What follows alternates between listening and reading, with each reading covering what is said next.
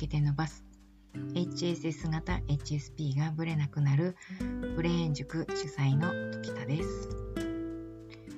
えー、メルマガでですね小学5年の息子が泣きながら帰ってきたっていう話を書かせていただいたんですけれどもそこにあのかなりたくさんの方から様々な反応をお寄せいただきましたであのある方からですねツイッターで話題になっている母親ならポテトサラダくらい作ったらどうだっていうその投稿があったそうなんですけどそれと似た構造の意地悪だなというふうに思いましたという内容の情報をいただいたんですね。それで、えー、この母親ならポテトサラダくらいっていうのをちょっと調べてみまして。あの、ご存知だったでしょうか？私この教えていただいて初めて見ましたが、あの、もともとの投稿がですね、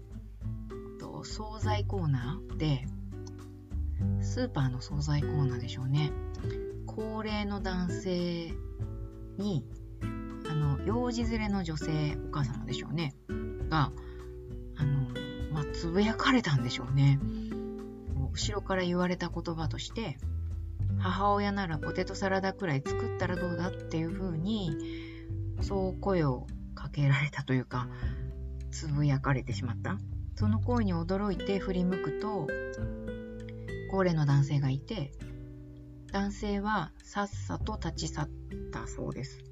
で女性は惣菜パックを手にしてうつむいたまま。のミツバチさんという方がおそらくその、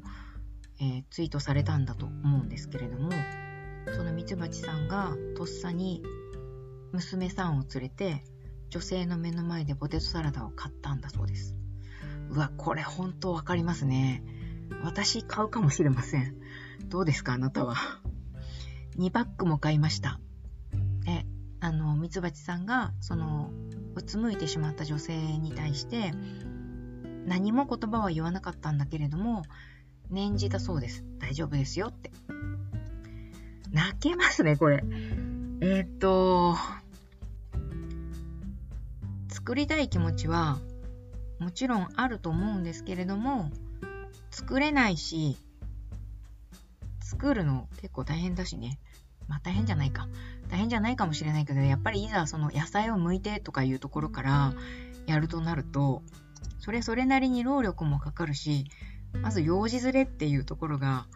あの、幼児って帰ったらすぐになんか食べたいわけですよ。手洗、手洗う間も惜しい、惜しいくらいに。その子供に即座にまあ惣菜のポテトサラダを出せば、ある程度黙ってくれるじゃないですか。なんか思い出しちゃいましたね。その幼少期に子供たちが待てない中で、母がバタバタとなんか用意するから待ってて、みたいな感じで、その間にアンパンマンパンとかを食べられちゃうわけですよね。ああ、と思いながらも、それでおとなしくなってくれるわけですから、もうしょうがないなと思いながらも、即座に食べられる、すぐ手に取れるようなものを与えてしまう母の葛藤のようなものを、まあ、その、おじいさんですかね、高齢の男性は、知らないのかね。まあ、知ってても、自分はその、そういう経験がなかったんですかね。なんかこのままだとその男性、おじいさんの、おじいさんを敵に回したままで終わっちゃいそうなんですけど、まあ、これと同じような、えっ、ー、と、同じような体験だなっていう風な感想を、えっ、ー、と、お寄せいただいたんですね。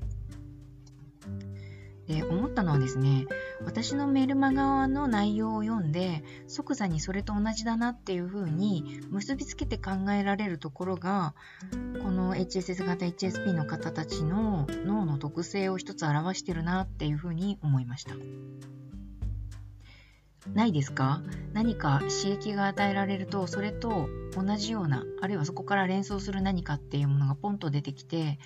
私それをあの投稿したりすることもあるんですがそういう風な脳の使い方をしてる人ってあんまり世の中にいないなって感じることないでしょうか？これがあの HSS 型 HSP の人たちの脳の面白い特性の一つだよなっていう風にそのいただいたメールを読んで思いましたでこの。方がですね、その、母親ならポテトサラダくらい作ったらどうだと似た構造の意地悪だなっていうふうに思ったっていう、その、どこが似ていると思ったかについてお話ししてくださってるんですが、罪悪感を感じているところを攻撃されるっていうことが共通しているというふうに書いてくださってるんです。これはもうグーの出も、グーの音も出ないですよね。自分が罪悪感を感じているっていうところをうまく見定められてしまう。そこを攻撃されてしまうと、うなだれるしかないし恥ずかしいわけですよ。見られたくないところを見られてしまったっていう恥ずかしさでこう動けなくなってしまったりフリーズしてしまったりしますよね攻撃する側があの相手を選んこのおじさんがその若いねあのママさんを選んで言ったかどうかはわからないですけどあの攻撃する側ってあのダメージを受けそうな人を選んでそこにこうきちんと投下する弾を投下するっていうようなことをやってる人が、えー、いますよねっていうことをメルマガには書かせていただいたんですけれども、えっと、メールをいただいた方はその相手側の意地悪をする側の、えー、心理を知りたいですっていうふうにおっしゃられています。まあ、どんな人を選ぶのかというと、えー、HSS 型 HSP はそのターゲットとしては割と適任なんですね。まあ、いい意味で適任ではないんですが、あの、向いてるんです。なぜなら、HSS 型 HSP の人たちって、いう人のに悪意を向けられたからといって、その悪意をこう悪悪口というかあの敵意として仕返しにしないっていう特性があるんですね。あの自分を悪い自分のどこかが悪いから自分に非があるからあの人に攻撃されてしまうんだっていうふうに自分に帰結しようとするっていう特性があるわけです。ここを、まあ、さらに突っ込まれやすいんじゃないかなっていうふうに思います。まあ、意地悪をする側の相手の心理としてはそういうこう反撃してこない相手を狙ってるんじゃないかなっていうふうに私は思っています。そしてそういう話はよく個人セッションや講座のセッションの中で伺います。あの何度も何度もそういうふうに意地悪をされることでどんどん私たち HSS 型 HSP の人たちが自分の罪悪感をこう大きくしてしまう自分を責める気持ちを大きくしてしまうのでどんどん自滅していってしまうんですね。この自滅を待ってるんじゃないかなっていうふうに思うんです。なので、こういう人たちに対しては、ああの、何でもないですよっていうふりをするとか、ポーカーフェイスを作るっていうことを習慣づける。自分に練習させてあげるっていうふうにすることが、一番あ面白くないなっていうふうに思ってもらいやすいと思います。おそらくですね、おどおどしたり、動揺したり、まあ、小学生とかだと泣いちゃったり、そういうふうに、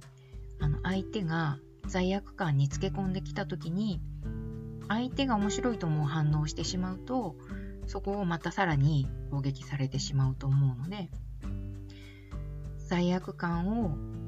こう、罪悪感を感じたとしても、表情、表面的には大丈夫、全然何でもないっていうふうに、こう、振る舞うことこそ、そういう人たちの敵意を遮るスルーすることができる手段だと思いますのでそういうことを練習してもらうといいんじゃないかなっていうふうに思っております、まあ、詳しくはですねメルマガをホームページの方に転記しておりますのでそちらを読んでいただければと思いますでは今日のところは失礼します。